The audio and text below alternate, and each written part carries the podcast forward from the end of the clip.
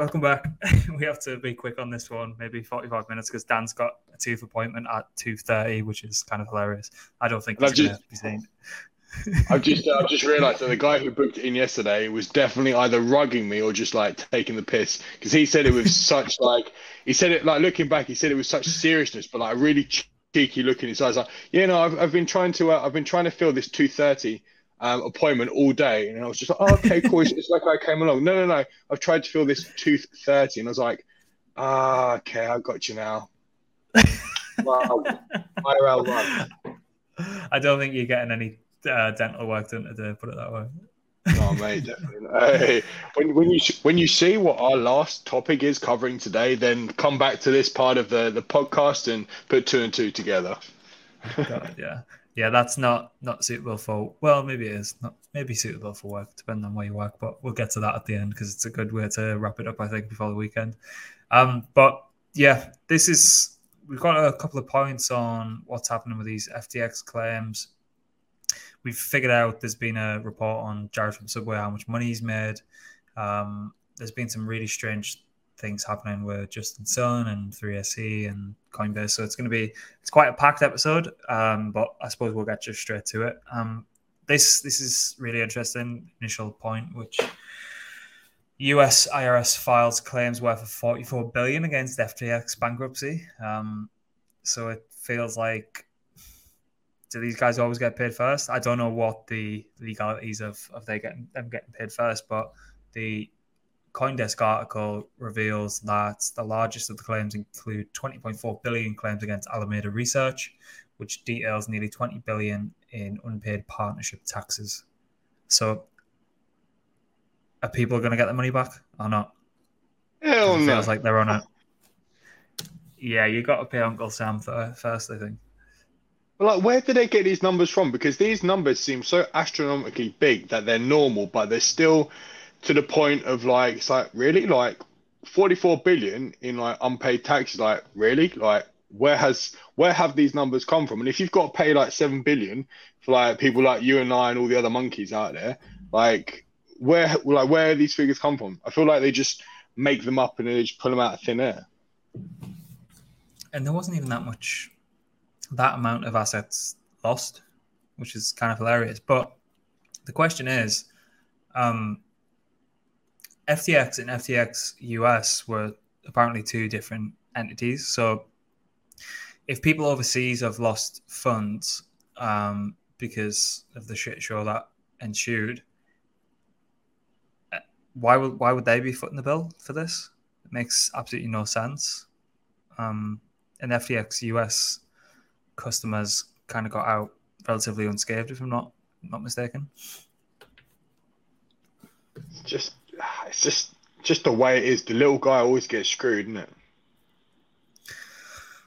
Yeah, unfortunately so. Um, but the, it's it's so kind of ironic, isn't it, that the industry is supposed to be initially grassroots up that kind of protects, and then these kind of wolves in sheep's clothing come in and house cards comes tumbling down, and then little guys getting stuck with the bill again. But I suppose the emotional rollercoaster that people who seen the recent um, claims that they've located billions in, in assets that we covered a couple of weeks back, where they were finding like pieces of paper with try this, don't try this, like scribbled on them with like private keys and shit like that. So I don't know. It's just like another kick in the teeth. It's they do it in they do it in the like seals training, like false finishes, don't they? Where it's like you can you see you see the final final hurdle and you get over it, and then they're like, oh yeah, we're not done. You've got another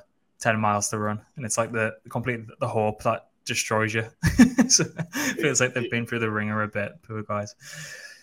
Uh, it's just frustrating, man. It really is frustrating. So we obviously know like a load of people who still have funds like locked away in there, and like when the, all those articles came, I was like, "Oh, I'm gonna get my money back." So no, bro, you're probably not. Like that money is like poof gone because there's no way you're getting it back based on or being backed by like Serum or some other shit coin that was on that piece of paper.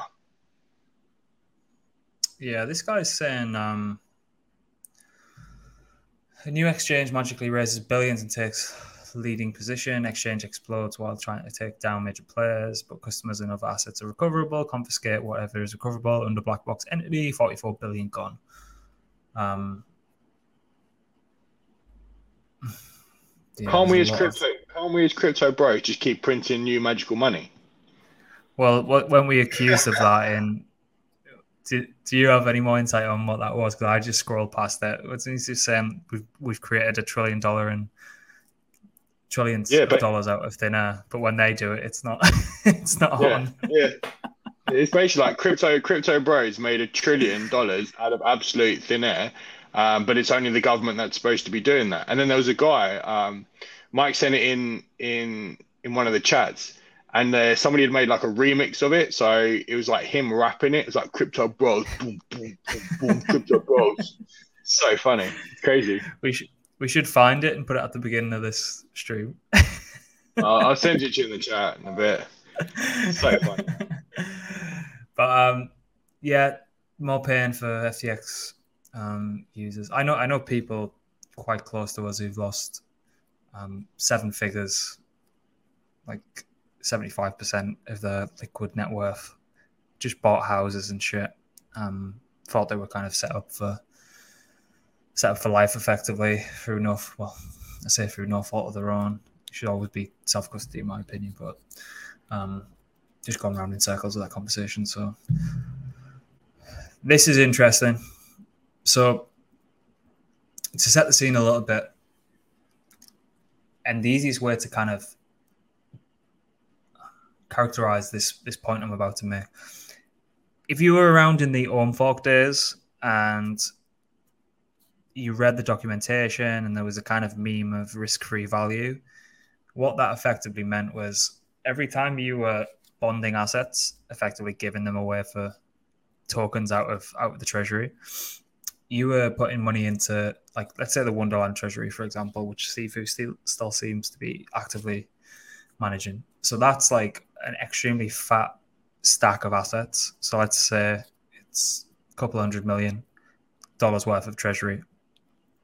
The risk free value is effectively the point at which the asset uh, assets market cap is one to one with the underlying assets in the treasury. So if you were to kind of claim um, the assets in the treasury with your token, then that should be effectively one to one. But that, like, and if you look at wrapped memo now, it it, it hovers around risk free value or RFV all the time. It's kind of incredible, really. Um, but that's not always the case. Um, and what what's tended to happen over the past couple of years is all these DAOs and all these kind of treasuries and all these kind of people who manage to raise a shit ton of money um, have a huge kind of war chest on chain, just sat there doing nothing.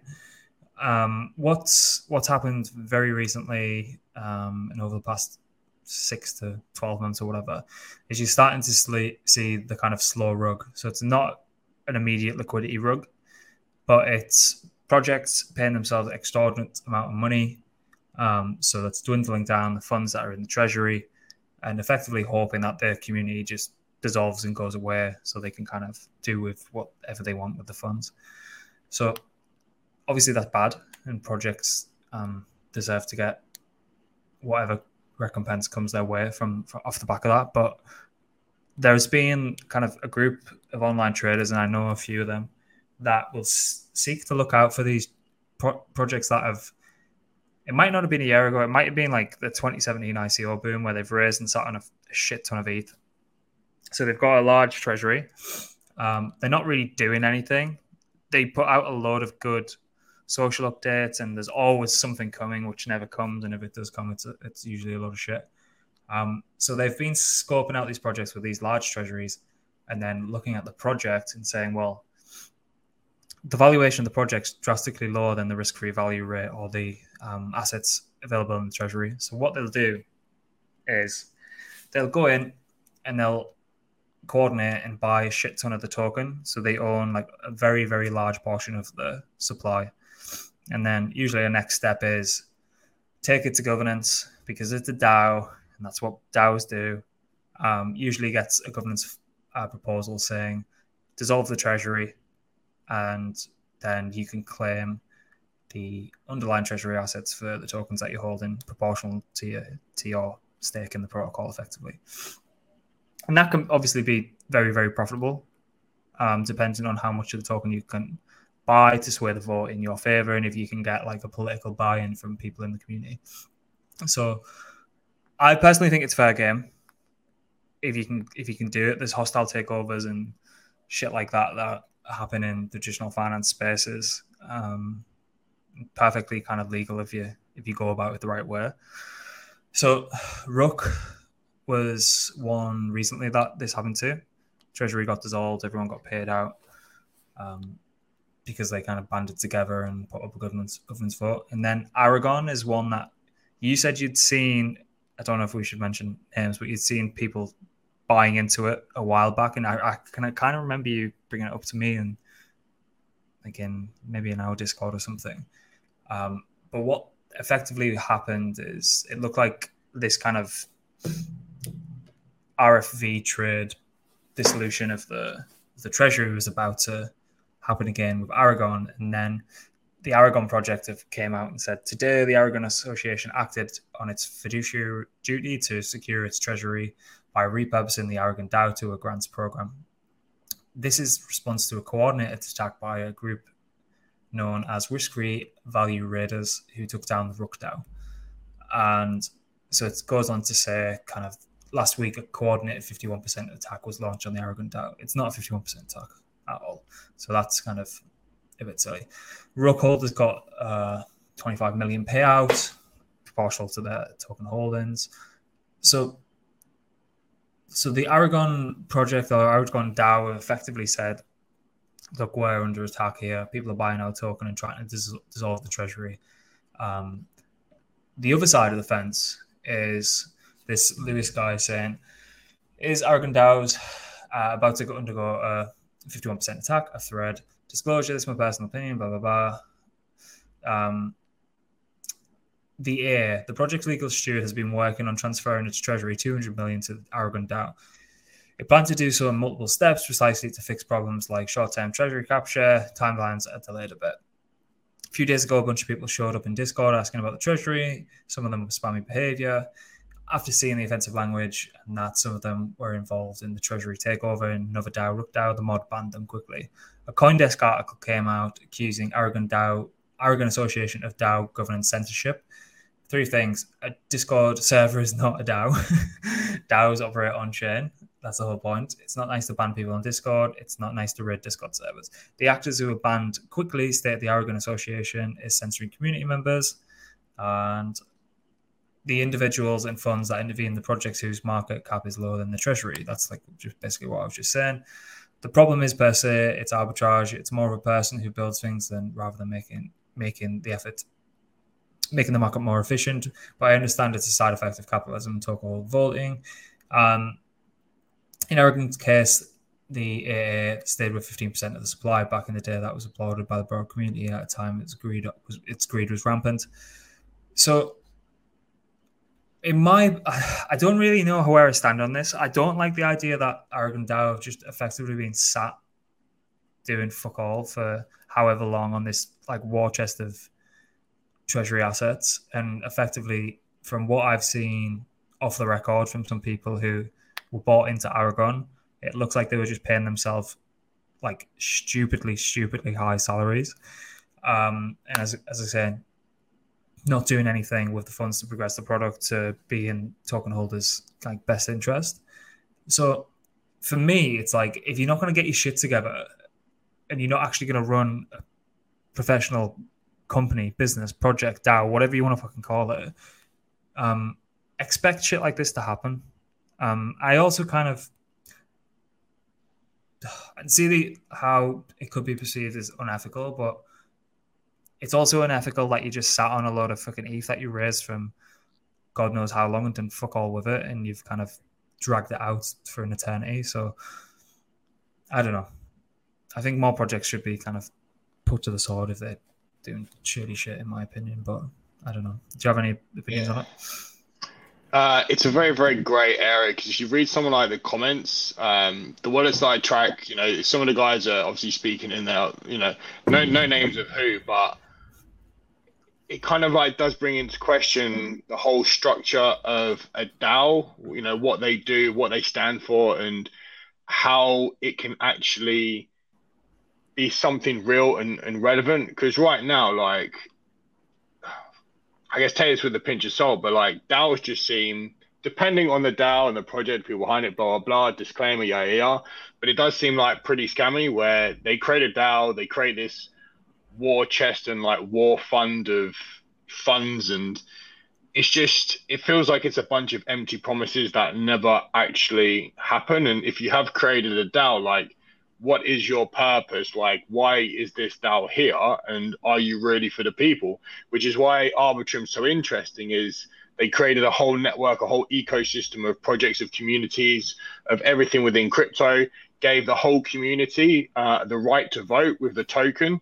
And then it's up to them to basically utilize that to create how you know the, the network will actually go. When it comes to these individual ones, me personally, it's just my personal opinion. I just think it's scammy as shit.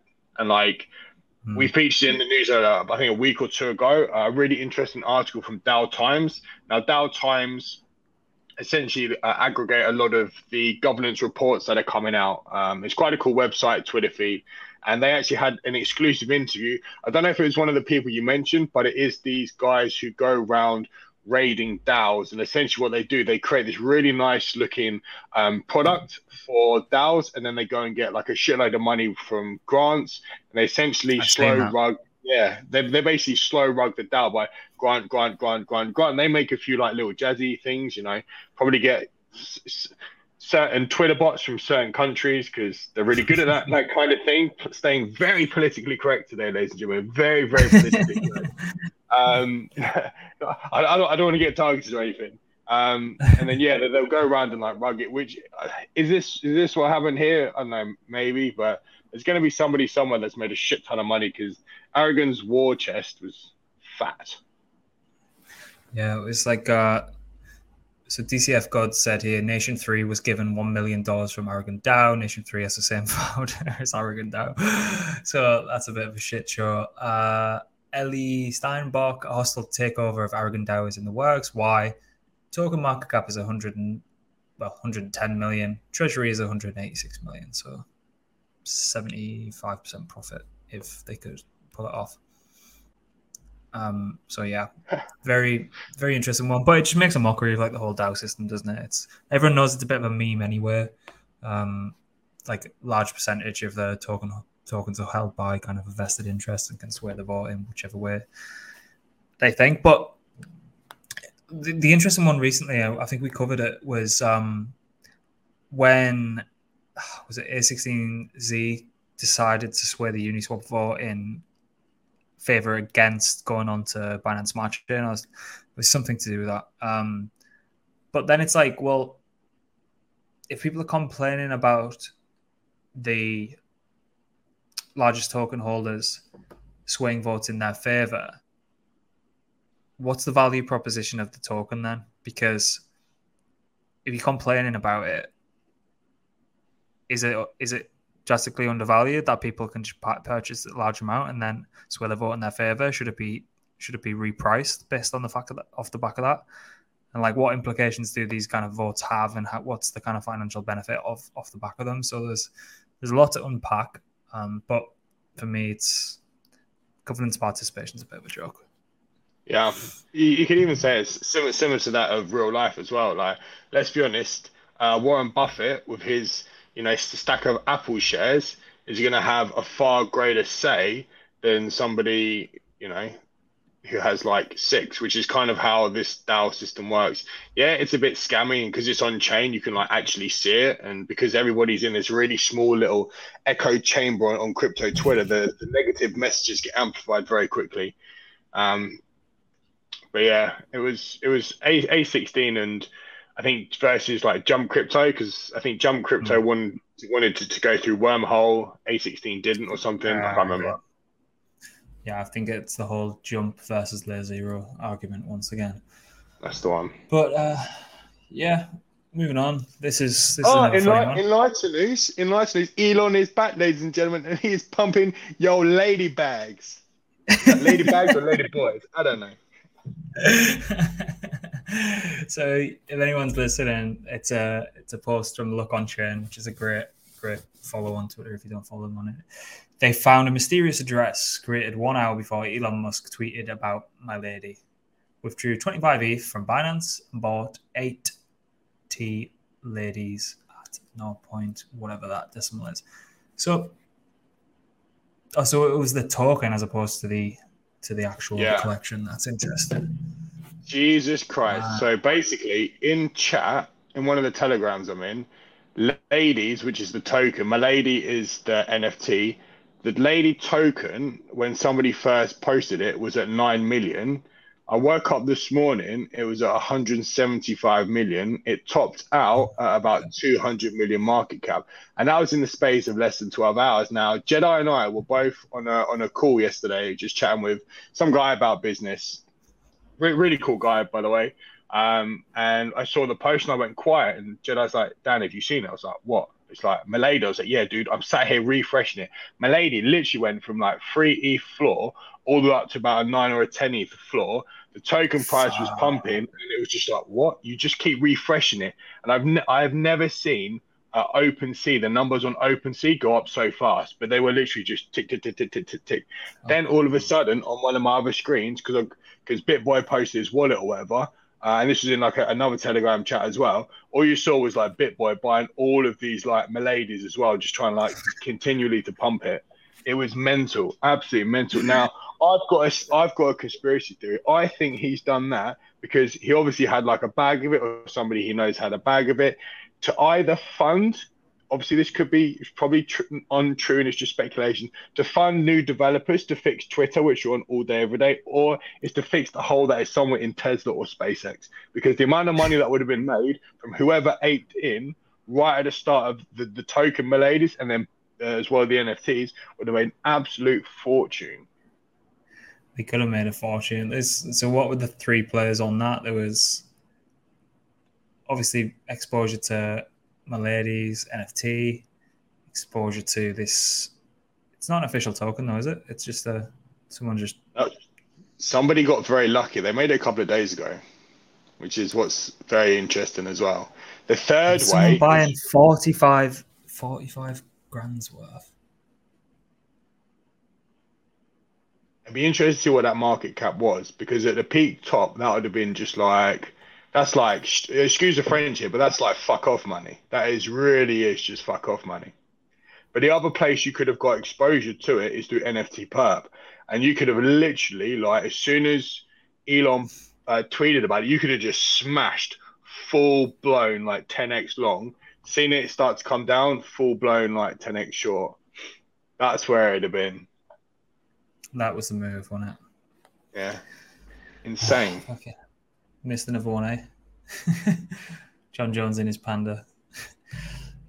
um, so we've covered Jared from Subway, who me and Dan have offered to fight when, whenever and wherever a few times. And we've been We like asking if, we've been asking the question of how much he actually made. So um, this EigenPhi is a great um, a great Substack to follow. So it's it's all in the world of MEV, kind of covering what's happening in that weird and wonderful dark world of of, of, of MEV. So basically, I, I won't like read the full article and bore everyone, but a few key takeaways from from the piece were um, the right the creators of sandwich brought brought it to life on the 27th of february so it's been it's been around active but obviously not as profitable as as of recent times um, and on 20 april 17th the, the bot gained public attention and sparked discussion. Of that time more than 60% of blocks contain transactions from the from the bot leading to a gas in, increase. And obviously we've covered it through elw's dashboard. He's consistently been the highest gas guzzler on, on ethereum. Um, what's interesting is the bot the bot didn't generate significant profit until April 17th, which was around about the time when Pepe started. Um, and in just one week, the bot made 2.7 million and has profited 6.3 million as of May the 8th since launching. So it might be slightly higher than that now on 12th of, well, you'll be listening to this on the 12th of May. And there was a few, there's a few really interesting parts. Did you cover it in, is it in the newsletter where we've? Not in, not in this detail, just um, so if you go back out, so the, the, the new newsletter as we're live on air has just flicked out. Um, but I only mentioned a very very brief. It wasn't in depth like this. Oh, it was this. It was this part we were talking about. So yeah. the interesting thing is how profitable he was compared to everyone else, and so if you're watching it on YouTube now, this EigenPhi has created this like really nice and clean dashboard to see um, MEV contract prof- profit leaderboards. So obviously Jared's at the top there with 6.2 million profit, um, with 28 million 377,000 spent. So a return on investment of 20%. So that's when we were saying the other week, he obviously making profit. So his, his profit margin is about 21%. Excuse me. Number two, however, is uh, 354,000 over the same time period. So roughly 18, 19x uh, what Jared's made. And, and what's even more strange about that is his return on investment only came at a cost of 17 grand. And so that's a return on investment of 2,077%. So this one might have just been an out of the ordinary, quite a lucky well played arbitrage opportunity that's led to this in, in Sandwich. So someone might have lost like a considerable amount of, of ETH because it's only cost them 17 grand and they've made um, a ridiculous amount, 354 grand. Um, and then like everyone else is coming in at 21% ROI, 32%. And some of them are like drastically higher in like four figure ROIs. So um, Jared consistently over the three month period, 21.88% return on investment, 28 million um, cost, and 6 million profit. So absolutely mind blowing. Um, and it, it says why it wasn't through tips, like paying kind of um, paying builders for like in tips to be prioritized to be in the block. It was just purely through bidding ETH higher. And the some of his transactions that I was kind of following when I was looking at what was actually going on with Pepe and a few others, there was kind of back running. So like the reverse of like the sandwich, and the only reason he, it was possible to do that is because he was holding on to like um, a considerable amount of some of these tokens that were going up. So usually that you'd only sandwich like a front run, you'd buy in, get them to buy it, higher and then you kind of sell in the next transaction. But Jared's bot was effectively holding on to a lot of these tokens, and I think has resulted in him being able to be much, much more profitable than the other bots. And that creates its own kind of perpetual um, self fulfilling kind of prophecy when he's because these bots are all in competition to each other, right? You can't just you can't have everyone sandwiching the same. But the more profitable he is, the more that he's willing to outcompete the other um, bot interests put the guys up higher and outcompete them. So that kind of that's fulfilled this kind of self fulfilling flywheel of, of, sandwiches effectively. So really interesting stuff. I'll leave it in the description. Um, but yeah, it's uh, nice nice to kind of wrap it all up, even though he's still at large. well, it was crazy. Like he even did today, like 160 ETH buy uh, and sandwich on a token. I, I, saw the transaction go through and I was like, whoa, somebody who's just giga ape the bottom of this chart. You click on it, it's Jared. It's like, oh, fuck, it's Jared again. It's Jared again. I, will tell you what, like, I'd love to meet him or like, I'd love to get him on the, sorry, assuming it's a him. I only got to go and buy that by the name Jared. But I'd love to get him on the podcast just to like see who he is, what his story is, you know, how he came up with this like super duper mev bot. It's uh, it's probably, it's probably a team. Yeah, uh, fair. Yeah, true. I like to think it's like you know, um, you know, in South Park when they do the uh, the World of Warcraft thing, and then you've got yeah. there's that fam- there's that there's that famous like GIF of uh, Eric Cartman. He's like gets his gets his like Kool Aid, ready to read, boys, mm, mama, and he just I can imagine like that, that's what they're going to be like. is that is that how you imagine them sat in like a yeah. basement with a, they've all got yeah. like they haven't slept in like a month and they've all just got like bottles of like piss and food wrappers that's exactly everywhere, how I like see- sub, that's how subway wrappers. Mate, that's how I see like most fucking like uh crypto degens uh being, to be fair. so yeah, he's uh, but less than three months reaped over 40, 40.6 million in revenue, profit of 6.3. So kudos. I'm I'm kind of salty that I'm not him, but um, is what it is. Do you want to give us a bit of background about newsletter and BRC twenties? Yeah, so basically like BRC twenty, I just call it like the bro token, but it's like bit, it's basically Bitcoin's like filthy dirty little secret. Now, there's been no surprise that to anyone that have been going through a meme season, and we said, I remember ages ago when they when I can't remember the guy's name, but he released ordinals. We're like, yeah, you know, there, there's definitely going to be a shitcoin scene on uh on Bitcoin on on some stage. Now, Domino, so Domino, Domo, um, essentially was like, oh, I'm bored one day. Let me go and see if I can do this. So he ends up as an experiment creating like a BRC 20, 20 coin uh, for for the Bitcoin as a blockchain, and you can mint uh, BRC 20s on there, and you can essentially create the Bitcoin casino of shitcoins. And what was amazing, two days ago, the actual uh, market cap of it was just shy of like a billion dollars as well. And it had just skyrocketed over the last few weeks. We've seen ORDI, which was the very first shitcoin on Bitcoin, uh, also got listed on Gate.io as well, which is quite impressive. Yeah, that's mental, isn't it? Yeah, it's um. Oh, and I was trying to mint you- some for us. What was mental? I was like, right, let me go and actually like see how to mint these because it's it's not exactly cheap, and you can only mint. I think it's twenty one or twenty four at a time. So I was like, right, let me try and mint. Everyone's saying like when block coin, when block coin. I was like, right, let me try and make a block coin. Let me see how much it'll cost. So I put it in. I put all the stats to max, and then it comes out at like six hundred and fifty bucks. I was like, Jesus Christ. 650 bucks to mint a coin. I was like, mate, are you absolutely stupid? I, I as much as I love what we do, paying 650 bucks to mint some coins on Bitcoin, it definitely would have been worth it.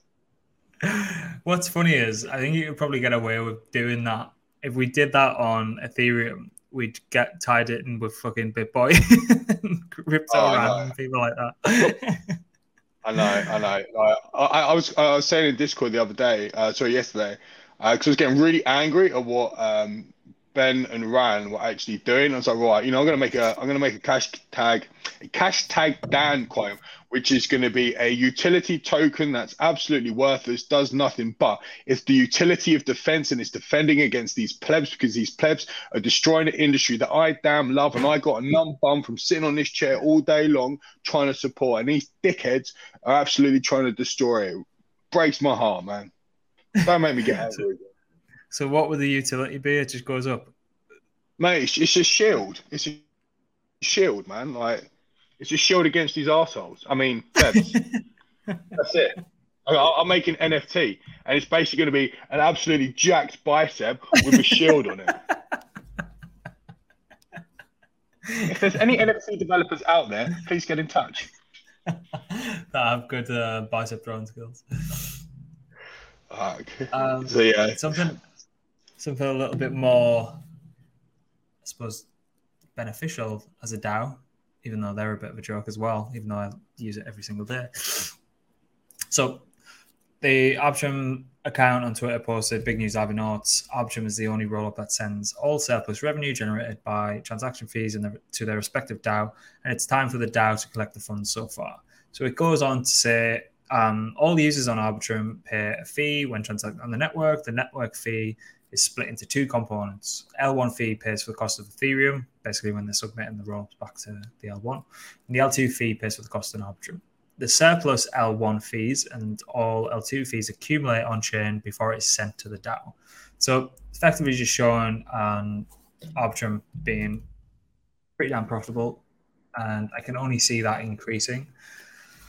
Obviously, I don't think anytime we're going to see um,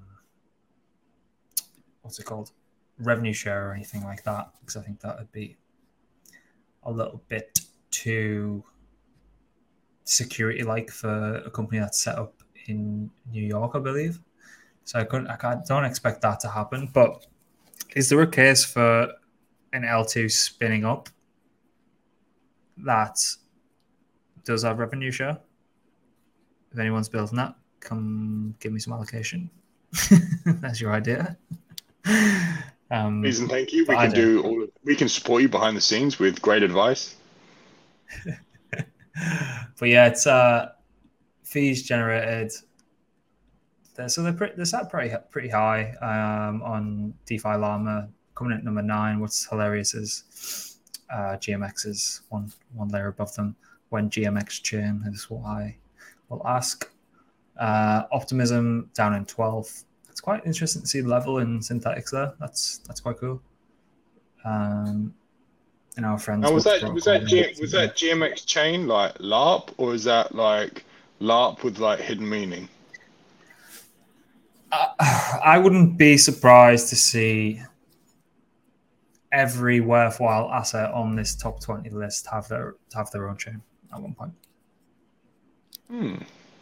Henry, you can clip that as well because I'll hold my. Uh, I've got two. That's that's one of like the. I wouldn't even say that's that outlandish. I can imagine it's going to happen. There's been what did you did you catch that rumor this this week where there's like a band of merry men in the banking industry and like big corporate uh, companies going to be building their own network. Uh, yeah, it's like Microsoft, yada yada yada, all the big boys. But I'm like, well, why don't they just ape into like uh, the Nasdaq exchange when they make it, or Coinbase's base? Well, I think Arbitrum guys won't like this. I think they could be potentially using like an the OP stack. Yeah, I wouldn't be surprised. I think, and I obviously have no idea about this, but if they were going to do it, I'd say, given A16Z's connection to some of the um, companies mentioned that will be rolling that out, A16Z a huge investor in Optimism and Coinbase, hence why Coinbase used um, Optimism for base, but they'll never admit it. So just kind of funny, follow the follow the money. Probably be led to an example. So, and uh, Optimism have got a shitload of um, token unlocks coming as well. So Mm. Gotta gotta gotta play the Ponzi, haven't you? But yeah, you can. I'll I'll take those two hot takes. Every decent app will have its own L2, and those big institutions will build using the OP stack. Hmm. Interesting. Unless Arbitrum pull out of the bag, but uh, to make your own L2 on Arbitrum, you need a shitload of Arbitrum tokens to vote. And when they also, wouldn't that then go onto layer three because I know that's their big thing that they want to do in the future is a layer three or a layer two built on a layer two, which is Arbitrum. Yeah, so so there's two ways two ways you can do it using the Arb- Arbitrum's SDK. Effectively, it's anyone can build an L three, so similar to like a Arbitrum Nova, um, but to be permission to use the Arbitrum kind of stack, if you want to call it that. I know it's not called that. Um, you need to pass it through governance. Okay, fair. Which would which would require which would require tokens to kind of pass it through, but um, or a lot of political leaning, I suppose. So yeah, that's it. Uh, that's I think that's really interesting space to kind of keep an eye on, like apps having their own chain, and I think with I suppose a really good play around that would be the is it the orbital bridge or orbiter bridge connecting yeah. L2s and things like that. Or synapse, I suppose, would be another good cha- uh, good play as well. So hmm. interesting. Watch this space because we'll report on it whenever we find out something something. Did you I don't know why I've saved this, but it's obviously for some reason. Uh, do you know what this is about? Uh, yes, yes and no. Like there was a there was um, so basically as Bitcoin's gas fee was pumping, the people who live in El Salvador because they basically adopted um, Bitcoin and Bitcoin as a blockchain. Um, and essentially, in order for people to move money, they use it. They use Bitcoin as like gas or whatever, and it spiked so high to to twenty bucks, which for most people watching this, 20 bucks is, is 20 bucks. You probably like spend that down Macca's uh, every couple of weeks or whatever after a few pints. But in El Salvador, she was saying that the average salary is anywhere between like three and 500 uh, US dollars a month. She was trying to move 100 bucks uh, via the blockchain, and for it to cost 20 bucks to move 100 bucks is just astronomical. It is a percentage wise, it's huge. So because Bitcoin has finally come to life and there's finally activity there, and the maxis are going to have to take a step back as the shitcoiners like you and I come on, um, it was just it was just like a, a, little bit of pain. It was very unfortunate that mm. what El Salvador's done has been great for Bitcoin and crypto in general, but this poor lady was trying to move 100 bucks for 20 quid, and it's just like, no. Yep. It was the same on Ethereum, dude. Like all of this money that's getting done through gas fees is just going straight back to the miners. There's going to be a question soon of is the burn to reward ratio too high and do you bring it down so it's more in line so the burn reduces but um, validators are paid more i think particularly as Pendle's effectively pricing in that ETH, ETH um, staking rewards are going to be around three and a half percent over the next two years. That's obviously speculation because we never know. Um, a lot of things play into that, but there is a lot of talks in the Ethereum camp of the from certain people that the burn might just be too much, particularly if we haven't even seen a roaring bull market now with the EIP one five five nine. So um, I wouldn't be surprised to see a revamp or a suggested EIP. Not in the near future, but somewhere. Oh, mate, bull run's like three years away. Christ, loads time. Don't say that. uh, what have we got next? Yeah, so Coinbase newsletter flags rise of Pepe coin and BRC tokens, X crypto Twitter. Mate, this is absolutely ridiculous. The fact that when you scroll down and like the guy was like, over time it has been co-opted as a hate symbol for alt-right groups according to the anti-defamation bro it's pepe bro. Like times evolve things evolve and pepe has evolved into a symbol of meme of meme. And that's it. At least delete coinbase is trending again Yeah, true. true. Oh, I've seen that. It just popped up now. it's usually a bull market thing, but you know, um, this is another hilarious. Uh, this is more of a soap opera kind of podcast at the minute. um, Three Arrows founder Su Zhu obtained Singapore restraining order against Arthur Hayes over harassment. it's because Arthur Arthur Hayes was like shit posted on Twitter about him, saying like, "Bro, give the money back that you stole and you wrote of people. And I was just like being a little bitch about it.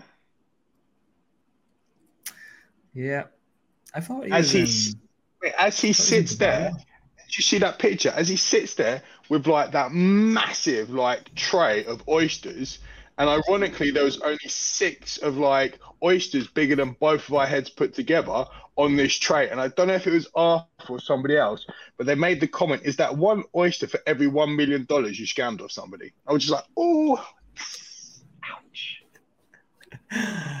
Yeah, Arthur can't talk though. I suppose he's done the time though. But yeah, that's with.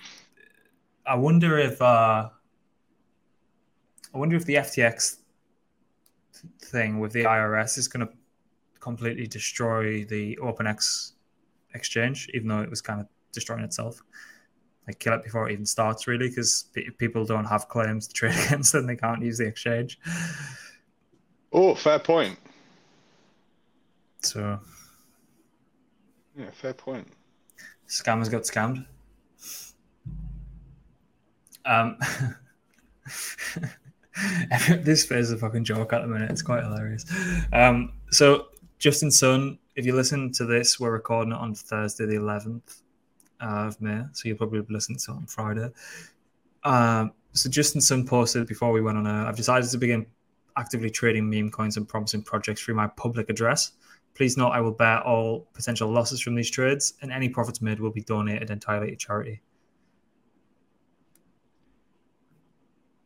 And you know So what what? somebody's somebody's already launched a Justin coin. There's already a Justin coin. Now that's probably going to be like dangerous, re- like listening to this like 24 hours later, but they are out in force. And be careful because they're going to spoof his address they already have. And this sexy coin, yeah, this sexy coin. One of the lads in Discord posted in there. The devs already rugged it for 189 million. I mean, 189 ETH which is insane, man. This is where, mate, this is the part of their cycle with meme coins I don't like because this is where innocent people and innocent newbies will get wrecked because they're, oh, Mhm. look, oh, meme coin. I can, I can make a Virginia next year. You can make a Virginia next three weeks ago, dude. Not now. Yep, too late. Extremely toppy. We deserve to get flushed out. And yeah, after he, after the just Justin had posted that, um, an account's posted ten minutes later, over ten transactions If someone's spoofing trades appeared already. Just uh, new people to Etherscan are going to get wrecked. So Mate, old people to Etherscan are going to get wrecked. okay, if, if there's one thing you guys take away from today, is learn how to read Etherscan, understand what a spoof looks like. should we wrap it up with this one? Yeah, let's wrap it up with that. if you listen if you're listening to this loud i'm going to give you 10 seconds to mute it particularly if there's children around. Um, but i'd recommend listening to it in private if you can. So i don't know why this came up. It's completely uncrypto related but i found it hilarious anyway so um, it's just, it's a message from someone saying the greatest personal injury case i've ever heard Chris Goodnow, an estimated value attorney, has picked up a client who is suing a sex toy company. Said client purchased a butt plug that was advertised as 100% silicon. Clients wear butt plug to MRI appointment. Much to the client's dismay, butt plug is in fact a metallic core. Butt plug is accelerated to the speed of sound at the speed of sound into the client's chest cavity, described in the memo as an anal ray gun client survived with major injuries. Not laughing at the injuries part, but um, the image of the MR, MRI. So, um, but I, I think we should launch anal ray, gun Inu and. I'm not gonna lie, it's it's probably already launching now. I love how it's. Uh, At what point in your day, like, uh, for example, I get up at like half four in the mornings and I can go do my training or whatever. I would never think at half four in the morning, oh, I've got I've got a dentist appointment at two thirty today. I'm gonna shove an anal plug up my ass and just uh, see what happens. Like, dude, no, no, no. oh god, yeah. So make sure you know where you're getting your butt plugs from, ladies and gents. Um, make sure If if, if you launch a coin, if you launch a coin, if you launch coin, slip into the DMs and let us know. All right, we'll wrap it up. Uh, if you listen, none of that was financial advice. if I need to say that, then you're a complete idiot. Um, and yeah, the subs- subscribe to the newsletter. It's below. Subscribe to YouTube. It's literally right in front of you. That'd be great. Um, lots of good stuff coming out, article wise on blocmates.com and across this podcast and the newsletter is should be out by the time we read it. So yeah, thanks again, and we'll speak to you next time.